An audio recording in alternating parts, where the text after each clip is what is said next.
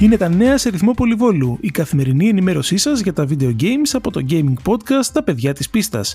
Στα μικρόφωνα ο Τίμος Κουρεμένος και ο Πέτρος Κυπουρόπουλος από την Αγγλία. Concept Art αποκαλύπτει την επιστροφή των Grey Wardens στο Dragon Age 4.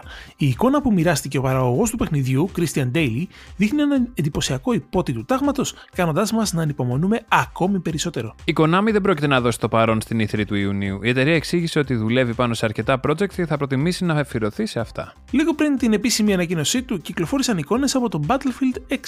Σε αυτές απεικονίζονται μια εξωτική παραλία, ένα πύραυλος, κάτι ελικόπτερα, μια μεγάλη καταιγίδα και άλλα τέτοια ωραία. Όπως και να έχει, το παιχνίδι κυκλοφορεί φέτος, γι' αυτό ετοιμαστείτε. Στις κυκλοφορίες της εβδομάδας τώρα, μία και καλή. Resident Evil Village την Παρασκευή σε PlayStation 5, Xbox Series X και S και PlayStation 4, Xbox One και PC. Αυτά για σήμερα. Ραντεβού αύριο με περισσότερα νέα και μην ξεχνάτε. Κάθε Παρασκευή ανεβαίνει νέο επεισόδιο Τα παιδιά της πίστας σε Google Podcasts, Apple Podcasts, Spotify και στο group μας στο Facebook. Τα παιδιά της πίστας Gaming Podcast. Καλή συνέχεια.